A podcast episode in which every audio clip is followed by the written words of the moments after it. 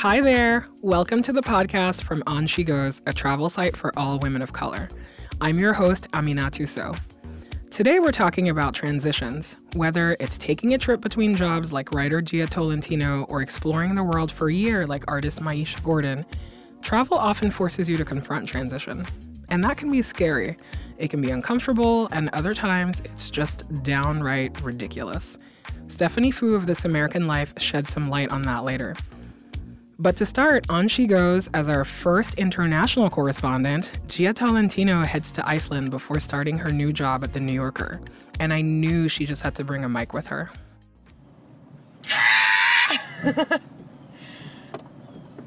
This is the craziest thing I've ever seen in my whole life. That's me, Jia Tolentino, and my boyfriend, Andrew. We just got to the Glacier Lagoon, and we just turned the corner. And we're in Iceland on vacation, a trip we booked because Andrew's friend was there on fellowship, and I'll do anything to go anywhere that looks like the moon. Iceland's beautiful in that way, remote, stark, and wonderfully lonely.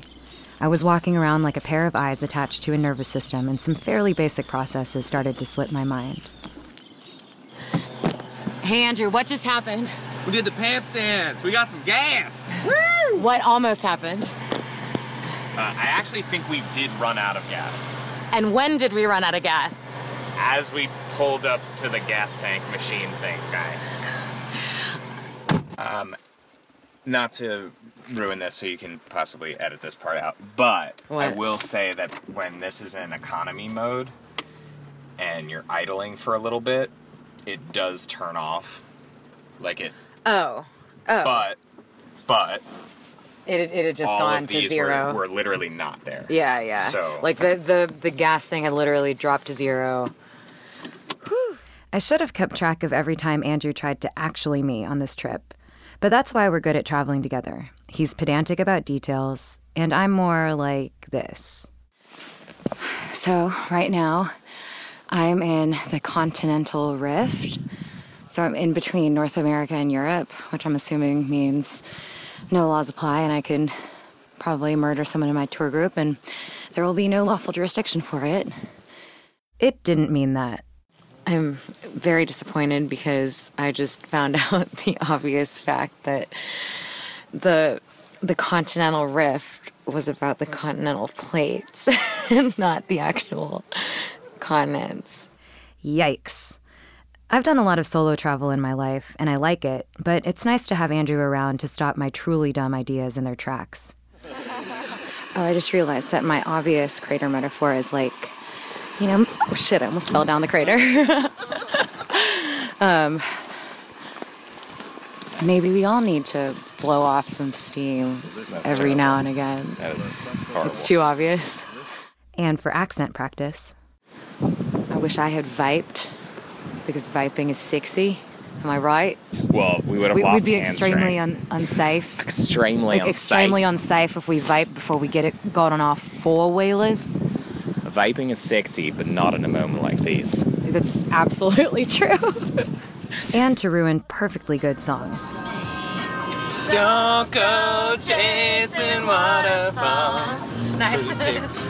Because much of central Iceland is uninhabitable, you mostly get around via the ring road which circles the coast. So we spent a lot of time in the car and a lot of time listening to Icelandic radio. And here's the thing about Icelandic radio. It rules. My favorite station played mostly pop rock from the last 3 decades, but would throw in an hour of Motown or 50s country or 90s hip-hop, and then something like this.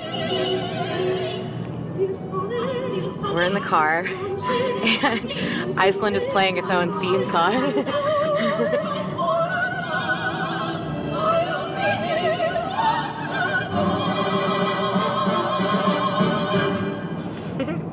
The schizophrenia of Icelandic radio was a nice mirror for the weather conditions, which shifted dramatically even though it was summer.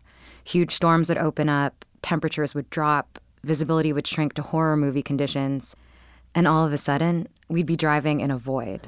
We are driving through the thick cloud that has been cutting all the mountains in half all day, so we can't see the top of any of the mountains we're around. And how many meters visibility would you guess that we have? Right now it's a little more, but it just was probably 25 to 50. Yeah, which is crazy. So I can see the nearest rows of hills and maybe headlights if they're close, and then everything is disappearing. What's your take on driving through a cloud? It's scary as fuck. Yeah, it's pretty scary. But honestly, it's when Iceland was scary that I loved it the most. That was the wonderful Jia Tolentino, everyone. She is a writer at The New Yorker. Make sure to read everything she writes. Let's hand the mic over to Melissa Valle for the 3 H's. Let's talk health. One thing that's important to women's health and often overlooked when we prepare to travel is underwear. I know, it's a taboo subject. We often consider climate when we're packing up our bathing suits and our jackets and things like that, but we often neglect to think about underwear and how they relate to climate. For example, if you're going to a very hot and humid place, you probably don't want to pack those thick, silky lace thongs. You want to stick with things that are breathable, like cotton or microfiber, or some things that also dry very quickly as well. And this becomes key because you often don't have access to a washing machine abroad. You always want to be mindful that you may have to hand wash your unmentionables, or you may have to give them to someone else to wash, which I know for me is always kind of weird, but I've gotten over it and you will too. Melissa Valle, as always, helping us all be the best travelers we can be. Chances are that, like me, in the middle of a particularly bad day during that 9-to-5 grind, you've probably thrown your hands up and thought, I should just quit this job and travel the world for a year. And then you get right back to work. Well, you're about to hear from a woman who made that her reality. Myisha Gordon is a multidisciplinary artist and doctoral student who is traveling the world for a year. I caught up with her while she was staying in a hostel in Bolivia. My name is Myisha Gordon, and I am an artist and an educator.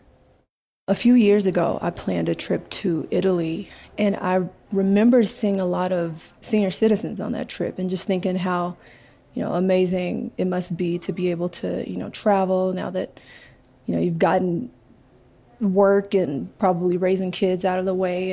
And the more I started looking into long-term travel, I was like, I don't want to wait until I'm retired or wait until I, get too old and not as healthy to be able to go upstairs and enjoy a long-term trip. So I started looking into long-term travel and seeing what people were doing, and the more I learned, the more I realized that it was possible. And I just started saving and planning and doing research and just thinking that if there was a way that I could do it, I wanted to do it now. How are you carving out time to create art? It's not like you can travel with like a big easel or, that kind of stuff. It's like, what does your portable studio look like? It is so crazy. So I only brought a one carry-on luggage and a backpack. So what I did was brought watercolor, graphite pencil, color pencil, things that could be used on paper and dry quickly. But it's complicated because when you're in places, like I don't know where I'm going to be, 3 weeks out. Like right now I know where I am and I know where I'll be next week. So scheduling time to create is really difficult. The last time I had a long session to create, I was at a bus stop waiting for a bus that I thought was supposed to come. I think it was at 6 and it came at like 8:30 or 9. So I just sat and drew. Are any friends or family coming to meet up with you along the way on this year-long journey, or are you traveling by yourself most of the time?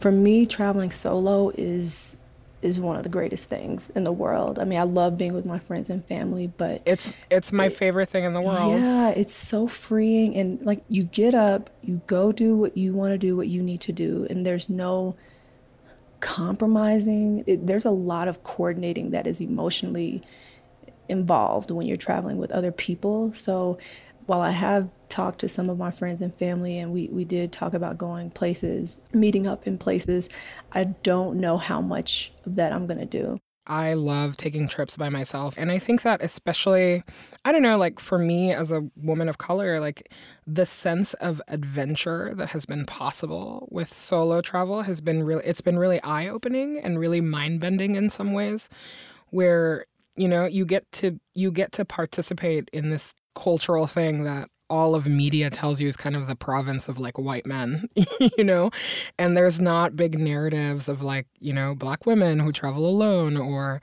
you know, or that kind of stuff. And I think that there's something just like so healing for me to be part, you know, to do that for myself at least once a year. Yeah, I think it's great. And even the things that you notice when you're alone, I think is different than when you're in groups of people. Like when I first started out in Brazil, I don't speak Portuguese, and I've been trying to learn both Portuguese and Spanish. And I think when you have to struggle to speak and communicate and navigate a different world, there's a certain challenge about that is different from always being with people that speak your language and think how you do and, you know, come from similar backgrounds. Like I think it creates an environment where you're able to grow a little bit more. So yeah, I think solo travel is something that I hope a lot of people can experience. How did you go about saving for the trip? Like, did you have a specific financial goal or, you know, like, did you start out with your own savings or was this something that you really just saved for? So I was pulling from everywhere. So my vacation, like once I knew that I was going on the trip, I didn't take vacation anymore because my job, they would pay out the vacation. And I also used the 503B, which is the retirement savings. So I used that. So you decided to, when you were going to go on this long trip, that you were going to quit your job and like cash out some of your savings and cash out your vacation. Exactly. So my vacation payout, income tax refund, and the 503B payout. Those were the three main sources. And I made sure to do it that way because those were places that were already, like I didn't see that. So it didn't feel like a hardship as much. But I did, once I decided that I was going to travel, you know, I cut back on things that I would normally do, like eating out and small things like that. In one sentence, can you tell me like why you think it's important that other women of color have these kinds of experiences? I think it's important for anyone to be able to experience how other people live and to be able to be exposed to other cultures. And you see that your world, your way is not the only way of living. Your culture is not the, you know, the only way to live. I think it's important that people experience other cultures on a deeper level. Beautiful. Myisha, where can our listeners find your work? I started a blog, and it's called maishaatlarge.com. It's MYIESHA at large.com. Perfect. And I can't wait to follow your blog and see what you're up to next. Okay. I look forward to it. You take care. I think Where in the World is Myisha Gordon might just be my new favorite game.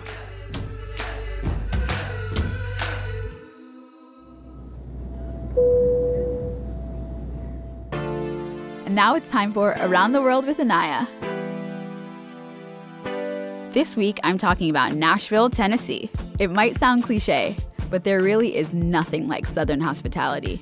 When I'm feeling particularly nostalgic for that Southern childhood I never had here in Brooklyn, I like to hop down to Nashville. Here are three things that will have you feeling so down home while in Nashville.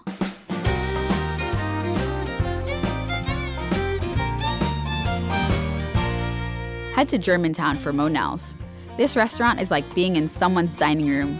Really, there's a fixed menu, you're at a communal seating of a dining room table, no cell phones, and the only rule is you pass to the left. With course after course of yummy fried chicken, mac and cheese, biscuits, mashed potatoes, so much more coming out of the kitchen like at grandma's house, the hardest thing to do is to remember to pace yourself. Do wander Broadway in downtown Nashville, also known as Honky Tonk Highway, and take in the music. There's live music all day, every day in this city, appropriately called the Music City. You'll be in awe of how much talent there is out there. A visit to these bars is why I started to watch the show Nashville. Definitely keep your eyes open for some of your favorite musicians. This town has always been happening on the music scene, but with new restaurants, bars, clothing stores, and galleries, Nashville is making itself a full-fledged cultural hub, with many musicians opting to have homes here. A chance encounter with the photographer for one of my favorite bands in high school led to me hotboxing a hotel room with them later that evening. You just never know. Okay, Nashville, that was Anaya Richards with the list of must-dos for Nashville, Tennessee. Thanks for all your help, Anaya.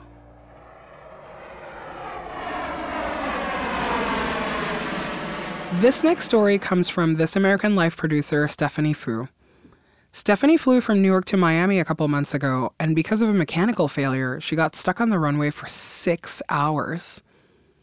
2 days later, she flew back to New York and got stuck in Miami again for another 15 hours. While she waited for her planes to take off, she started tweeting at her airline, Delta, about her frustration. And her complaints turned into a full-on story in and of themselves. Here, she reads her tweets about the story of her epic travel delays. Hour 5.5 on runway at JFK. Am I going to fall in love here? Give birth here? Die here? Hour 6 on tarmac, and I've already had 2 daughters. One of them has a peanut allergy, and the other one is an Othello prodigy. Lillian often asks where she came from. I tell her I birthed her into a lukewarm bath of Sprite, her first bed an inflatable life vest. I wake in Miami. We ask that all passengers remain seated with their seatbelts securely fastened. Lillian, Bridget, was it all a dream? I find a single Othello piece in my overhead compartment. I feel a deep ache. After keeping me on the runway 6 hours 2 days ago, then canceling my flight tonight, Delta, you're asking for this story about my daughters. After birthing them on the plane, I'm raising them at the gate. It's tough finding nutritional food, but they have a lot of snow globes. Lillian's learning Chinese from the Air China stewardesses. Bridget reads Condé Nast Traveler and asks what an ocean feels like. Bridget's becoming a woman. I can't find a copy of Our Bodies Ourselves, but I buy her Danielle Steele from Hudson News and cross my fingers. Lillian's fallen in love with the Jamba Juice cashier. He brings her tamales from outside. He doesn't mind, she only wears Miami tees. Bridget's been accepted to Vassar. Admissions liked her essay. Like a bull at the gate, a Delta childhood. I tell Lillian she needs to leave too, but she's afraid to leave me here alone. Besides, Antonio's been promoted to Jamba manager. I've had many lovers, mostly art dealers who pass often through Miami. But it's hard to hold on to a man when you only sponge bathe. In the time I've been here, I've missed my best friend's wedding and my father's funeral. But I've never missed an Anderson Cooper 360. No. So on the one hand, right, but Kellyanne, intelligence officials and the briefer. What you're saying doesn't make sense. What do you saying? Lillian calls me from her new home. Silence had been hard for her at first. Sometimes, she admits, I really miss Delta's acid jazz.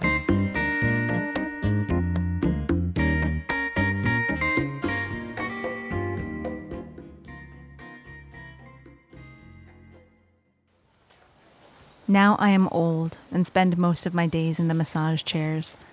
I would have liked to feel grass on my toes one last time. The girls are here, holding my hand. I whisper, give me liberty, or I'm giving you a Starbucks pumpkin bread, Mom, Lillian says. Welcome to Delta Flight 59. The plane is boarding. My friends have gathered to see me off. Thank you for choosing Delta. The guys from Duty Free, security. The girls are sobbing with catharsis. Raul from Baggage Claim is playing taps. I didn't know Raul could play the trumpet. Maybe he found it in some unclaimed luggage. The Delta gate attendant smiles at me knowingly and says, "Have a safe flight." The gate cheers, the trumpet soars, and so do I.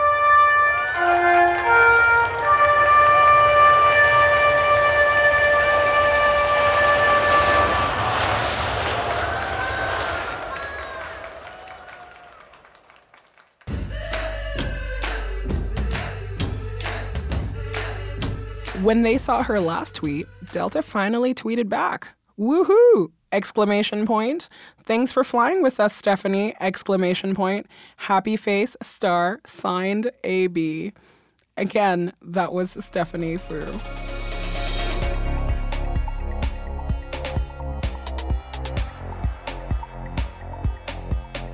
All right, that's our show for today. Thanks so much for listening to On She Goes, the podcast. Don't forget to check out onshegoes.com for more travel stories, tips, and inspiration. I'm your host, Aminatu So. On She Goes is produced by me and Barry Finkel for Pineapple Street Media in partnership with Sarita Wesley, Lizzie Harris, and Natalie Huzenga for Wyden and Kennedy Publishing. Special thanks to Jenna Weiss-Berman, Max Linsky, Emily Becker, Lindsay Mavis, Sarah Fink, Marmoset, and APM. Bye!